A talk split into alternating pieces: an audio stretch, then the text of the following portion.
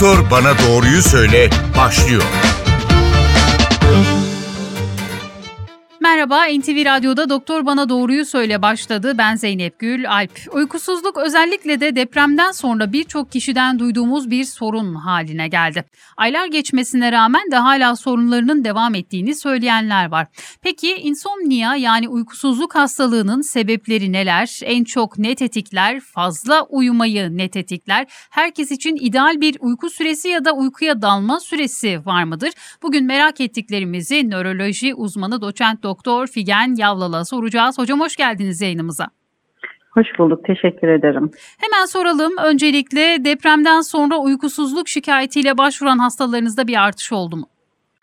Yüksek oranda artış oldu. Zaten uykusuzluk bizim nöroloji polikliniklerine ya da e, uyku polikliniklerine en sık başvuru sebebiydi. Ama depremden sonra hem deprem bölgesinde hem de İstanbul içinde çok fazla başvuru olmaya başladı. Peki en çok hangi şikayetleri yaşadıklarını söylüyorlardı ve yaşadıkları sorunların uykusuzluktan kaynaklandığını bilmeyen hastalarınız oluyor mu?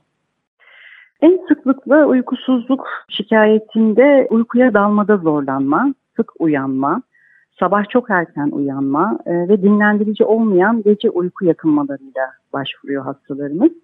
Tabii uykusuzluk tek başına bir hastalık olabileceği gibi başka bir hastalığın belirtisi olarak da ortaya çıkabiliyor. Hı hı. Bu yüzden de biz bu uykusuzluğu değerlendirirken hastalarımızın gündüz şikayetlerinin de olup olmadığını mutlaka sorgulamak durumundayız.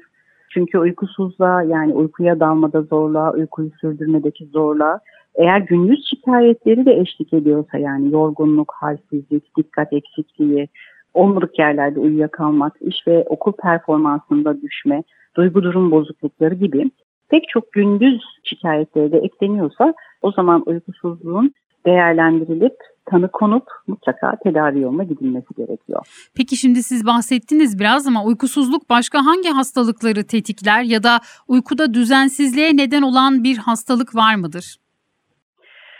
Uyku çok fazla hastalıktan, çok fazla ilaçtan, çok fazla dış etkenden etkilenen bir bozukluk, uyku bozukluğu. Çevresel faktörler, soğuk, sıcak, gürültü, her türlü ortamdan, her türlü etkenden etkilenen bir durum. Özellikle pek çok yaşlılarda, menopoz dönemlerinde, hamilelerde alınan ilaçların, mevcut metabolik hastalıkların pek çoğu uykuyu etkiliyor. Ama uyku en sıklıkla çevresel faktörlerden ve psikolojik etkenlerden etkilenen bir biyolojik süreç. Peki bu uykuyu etkiliyor dediğiniz uykusuzluk anlamında mı yoksa fazlaca uykuya düşkünlük anlamında mı etkiliyor? Genellikle uykusuzluk anlamında etkiliyor. Hastaların dediğim gibi %35'ine yakın Türk toplumunda da yapılan bir çalışmada %30'a yakın uykusuzluk problemiyle karşılaşıyoruz biz. En sıklıkla uykuya dalmada ve uykuya sürdürmede zorluk olarak etkileniyor. Tabii gündüz uykuluk dediğimiz aşırı uyuma, gündüz uykuya devam etme nedeniyle de pek çok uyku bozukluğu görebiliyoruz. Uyku apne bunların en sık rastlananlarından birisi. Hocam şimdi gündüz vakitlerinde yaşlıların özellikle sıklıkla uyuduğunu görüyoruz. Bu bir şeyin habercisi olabilir mi? Özellikle demans, Alzheimer'ı da önümüze koyarsak. Sürekli uyumak isteği, uykuya dalma hali bir hastalığın habercisi olabilir mi? Elbette bir biyolojik ritmimiz var. Yani bir vücut saati var, sirkadiyen ritmimiz var. Bu sirkadiyen ritme göre aslında biz gece içinde 22 ila 24 arasında salınan melatonin hormonu nedeniyle bir uyku saatimiz var. Bir de gün içinde yine 12 ila 14 arasında bir salınım tekrar oluyor. Hı hı. Yani hem gece hem de gündüz bir salınım nedeniyle iki ayrı dönemde uykuya teslim olmaya meyilli oluyoruz. Ancak bu dönemlerin haricinde gün içinde eğer aşırı uykululuk hali varsa bu tabii ki mutlaka çok iyi değerlendirilmesi gereken bir dönem. Yani bir nöroloğa ee, başvurulması gerekiyor öyle mi? Kesinlikle öyle. Ee, özellikle yaşlı hastalarımızda gün içinde uykululuk hali varsa mutlaka gece uykusunun sorgulanması şart. Eğer gece uykusu fragmente oluyorsa uyku apne gibi yani uykuda solunum durması gibi hı hı. nedenlerle eğer uyku fragmente oluyorsa bu gün içinde gündüz uykululuğa neden olan en sık etken. Yine gün içinde e, yaşlı hastalarımızın çok fazla ilaç kullanıyor olması, diğer eşlik eden metabolik hastalıklar, kalp hastalıkları, diyabet gibi pek çok hastalığın eşlik etmesi de gün içinde bu hastaların uykuluk halini artıran bir etken.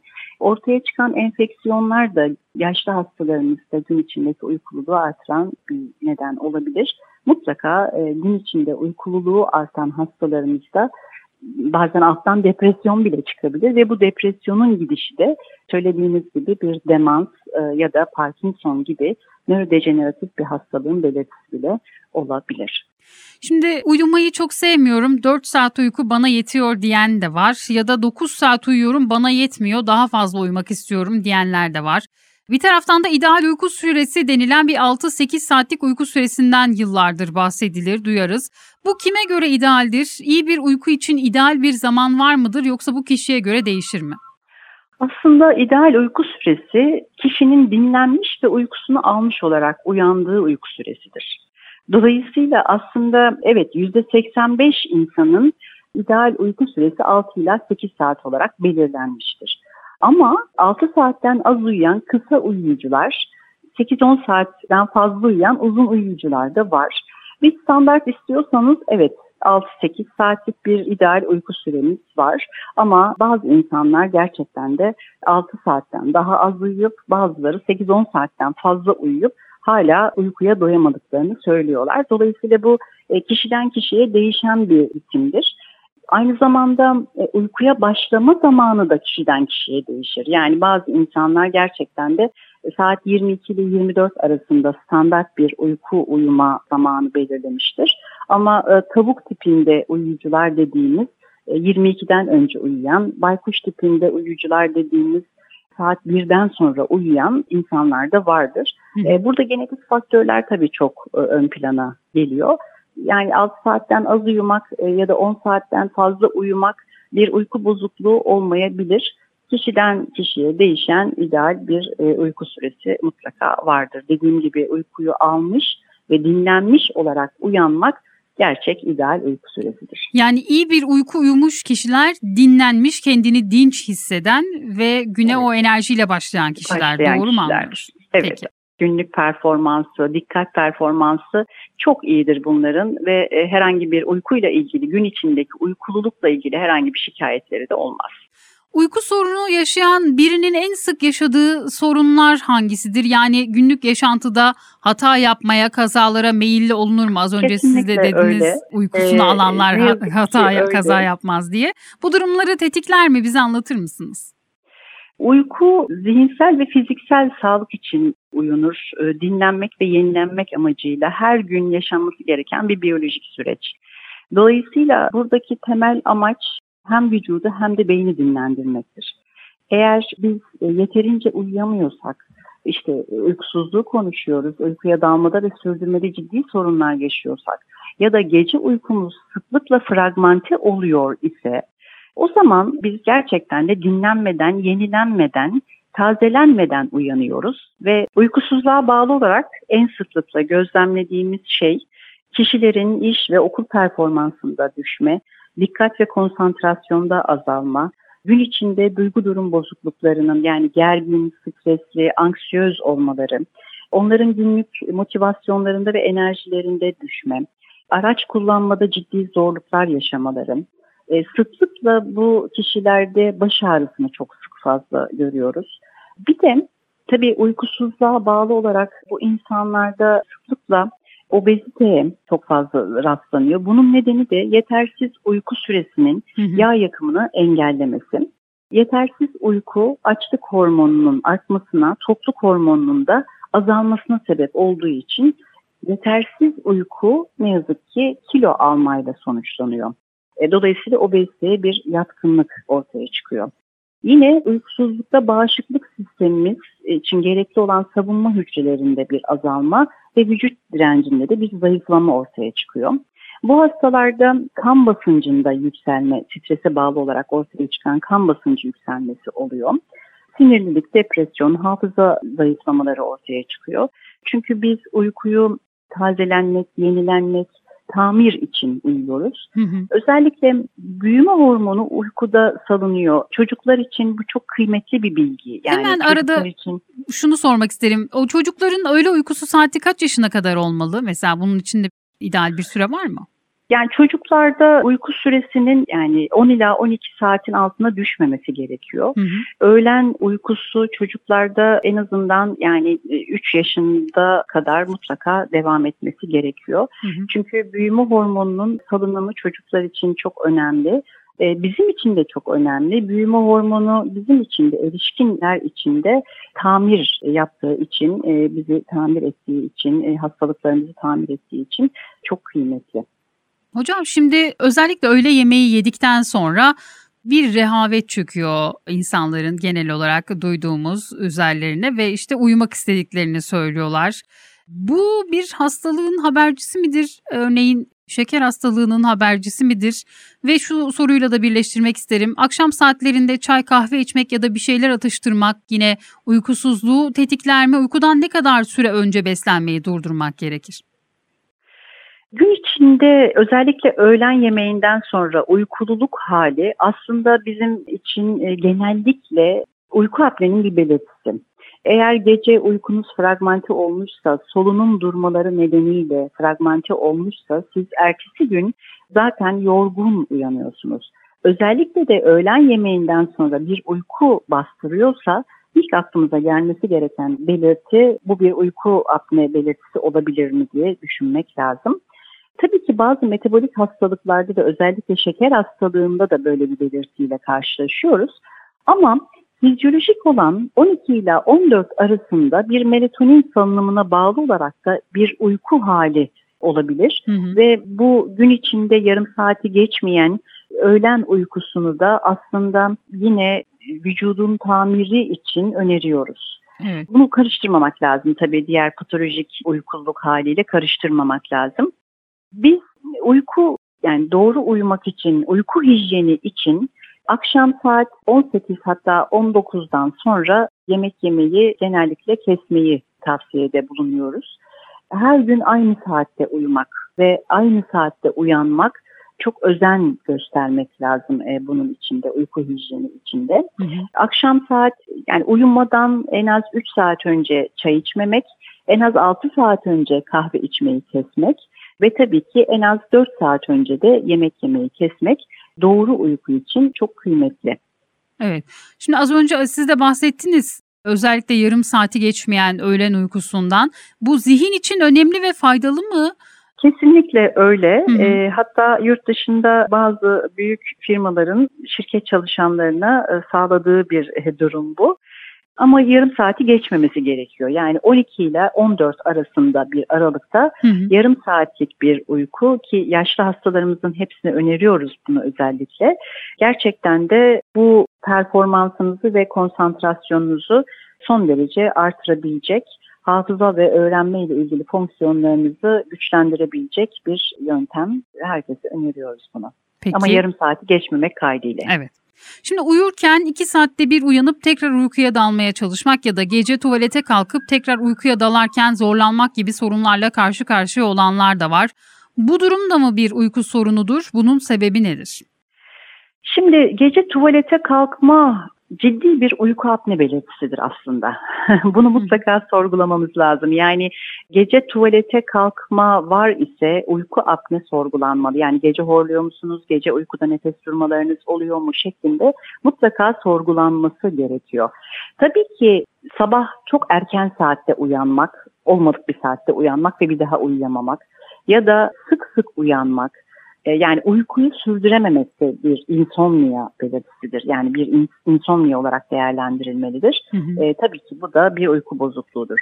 İnsomnia demek için yani uykusuzluk demek için işte uykuyu sürdürme zorluğunun haftada 3 kere en az 3 kere olması ve bunun da en az bir aydır devam ediyor olması gerekir ki biz buna uyku bozukluğu diyebilelim. Yoksa hani birkaç kere, birkaç gün uykusuz kalıp da e, panik halde benim uykusuzluğum başladı diye gelen çok hasta var. Bu kadar hani şey yapmaya gerek yok. Çünkü günlük yaşadığımız yoğun egzersizler, yoğun iş performansları Bunlar da uykusuzluk olarak bize bir şekilde dönüş yapabilir.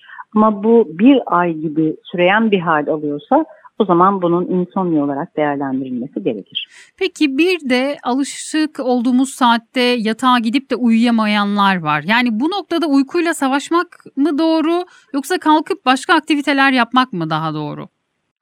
Evet yani bu kronik uykusuzluğun en tipik örneği psikofizyolojik uykusuzluktur. Yani öğrenilmiş uykusuzluk. E işte yine akşam oldu, yine gece oldu, yine uyuyamayacağım gibi düşünceleri başlar. Burada yapılması gereken şey aslında uyku hijyeni kurallarını mutlaka uygulamaktır. Bu kuralların en önemlisi her gün aynı saatte uyanma kuralımız var. Yani gece hiç uyumamış olsanız bile o güne hafta sonu olsa bile o güne aynı saatte başlama zorunluluğumuz var. Uyumaya gittiniz ama uyuyamadınız. Yarım saati geçti fakat siz bir türlü uykuya dalamıyorsanız yatağı ve yatak odasını terk etmeniz gerekiyor. Sizi rahatlatacak ne varsa yani bu kitap okumak olabilir, müzik dinlemek olabilir ama zihinsel performansınızı da çok da artırmayacak bir işleve yönelmeniz gerekiyor. Tekrar cep telefonunu alıp mavi ışığa maruz kalmak ya da televizyonu açıp yine mavi ışığa maruz kalmak ne yazık ki uykusuzluğunuzu artırabilecek bir etken olduğu için onu önermiyoruz. Evet. Biraz önce söylediğim gibi e, yeme içme işlevini belli bir saatten sonra mutlaka kesmek gerekiyor. Yatak odası sadece ve sadece gerçekten de uyumak için kullanılmalı ve cinsel işlev için kullanılmalı.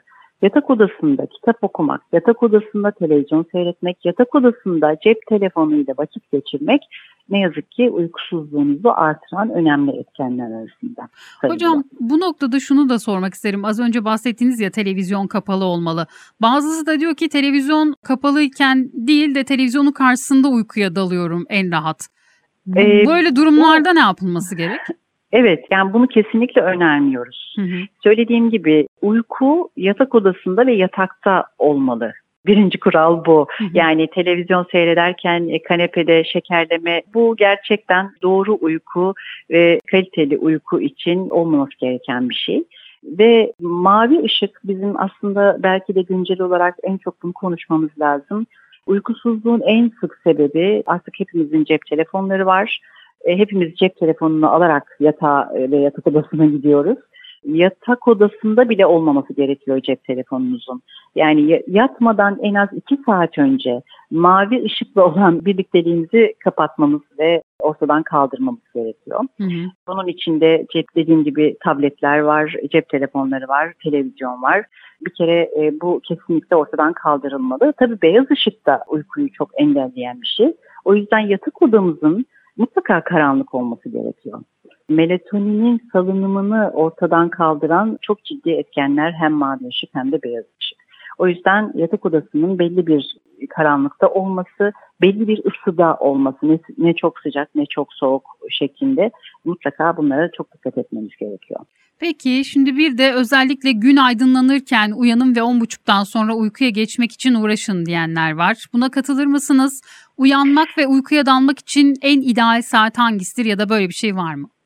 Bu da aslında kişiden kişiye değişir. Hani biraz önce söylediğim gibi ideal uyku kişinin kendini dinlenmiş ve uykusunu almış olarak uyandığı süre olarak belirleniyor. Tabii ki biz sabah uyanılıp çünkü biyolojik ritmimiz, sirkadiyen ritmimiz buna göre e, düzenlenmiş durumda. Salınan hormonlar da buna göre e, salınıyor.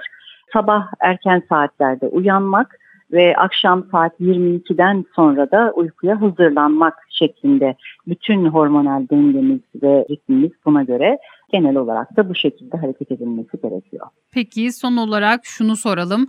İnsomnia yani uykusuzluk nasıl tedavi edilir ve edilmezse ne olur? İnsomnia sorunu yaşayanlara bir tavsiyeniz var mı? Uykuyla çatışmamak gerekiyor. Hani öğrenilmiş uykusuzluk dediğim kronik uykusuzlukta, öğrenilmiş uykusuzlukta uyku ve uykuya giderken o kaygılardan uzaklaşmak, uykuya gittiğimiz zaman uykuyla didişmemek, gece uykuya gittiğinizde planınızı, programınızı uyku esnasında ya da yatağınızda yapmamak. Bunlar tabii çok önemli. Eğer uykuya dalmada bir zorluğunuz varsa hemen ilaçlara sarılmamak. Çünkü ilaçlar ne yazık ki uykunun dinamiğini çok bozuyor. Evet belki sizin uykuya e, dalmanızı kolaylaştırıyor ama uyku dinamiğinizi yani uykudan alacağınız faydaları minimuma indiriyor. Dolayısıyla gevşeme terapileri yapılabilir, gevşeme meditasyonları yapılabilir, uyku meditasyonları yapılabilir. Uykuya geçmeden önce ağır egzersizlerden mutlaka kaçınmak, rahatlatacak bir takım müziklerle uyumak, hep aynı saatte uyumaya özen göstermek, aynı saatte uyanmaya özen göstermek. Tavsiyelerim bunlar. Dediğim gibi uykunun çok kıymetli olduğunu, uyuyarak zayıflayabileceğimizi, uyuyarak bir takım hastalıklardan özellikle de enfeksiyonlardan korunabileceğimizi, uyuyarak kanserden korunabileceğimizi, uyuyarak tazelenip yenilebileceğimizi unutmamalarını istiyorum. Peki uykusuzluk sorunu tedavi edilmezse ne olur ve tedavi süreci nasıl işliyor? Tedavi sürecinde biz e, hemen ilaç vermiyoruz. Dediğim gibi uykusuzluk probleminin bir ayı aşmış olması gerekiyor tedavi konuşulması için. Bir ayı aşmış uykusuzluklarda öncelikle hastalara dediğim gibi gevşeme terapileri ve bazen meditasyonlar öneriyoruz. Uyku hijyeni dediğimiz uyku hijyenini anlatıyoruz hastalarımıza. Uykuya ne zaman gidip ne zaman uyanmaları gerektiği konusunda bilgiler veriyoruz. Uykusuzluk tedavi edilmezse pek çok hastalık ortaya çıkar. Bunların da başında obezite riski nedeniyle e, metabolik hastalıklar, hipertansiyon, kalp hastalıkları ortaya çıkabilir. Yine immünitemizdeki, bağışıklığımızdaki düşme nedeniyle kanserler ya da enfeksiyonlar ortaya çıkabilir. O yüzden uykusuzluğu geçiştirmeden günlük yaşam performansımızı da artırmak niyetiyle mutlaka uykusuzluğun tedavi edilmesi gerekir. Ama bu tedavi protokolünde hastanın kendisine çok fazla iş düşüyor. Sadece ilaçlarla değil, günlük yaşantıyı, günlük streslerini takip ederek ve kontrol altına alarak e, uykusuzluklarını tedavi e, ettirebilirler. Çok teşekkür ediyoruz hocam programımıza katıldığınız sorularımızı yanıtladığınız için. Ben teşekkür ederim. Doktor bana doğruyu söyledi. Bugün uykusuzluğu, uyku sorununu konuştuk. Konuğumuz nöroloji uzmanı doçent doktor Figen Yavlaldı. Haftaya farklı bir konu ve konukla tekrar bir arada olmak dileğiyle. Doktor bana doğruyu söyle.